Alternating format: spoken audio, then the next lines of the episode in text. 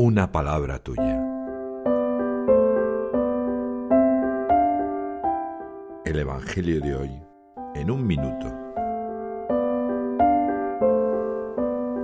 Mateo, en el capítulo 18, del 21 al 35, narra el momento en que Jesús aclara a Pedro que hay que perdonar 70 veces 7, y para ilustrarlo cuenta que había un señor que se percató de que uno de sus criados le debía 10.000 talentos. El criado le suplicó paciencia y el señor lo perdonó. En ese momento fue el criado a exigir 100 denarios a un compañero suyo que se los debía, y su compañero le suplicó paciencia también, pero el criado fue inclemente. Así que cuando el amo se enteró lo llamó malvado por no haber imitado su compasión y le entregó a los verdugos hasta que todo lo pagara. Y Jesús añade, lo mismo hará con vosotros mi Padre Celestial, si cada cual no perdona de corazón a su hermano.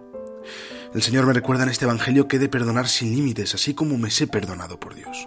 Actúo con la radicalidad que exige el Evangelio de hoy. Me perdono mi propio pasado.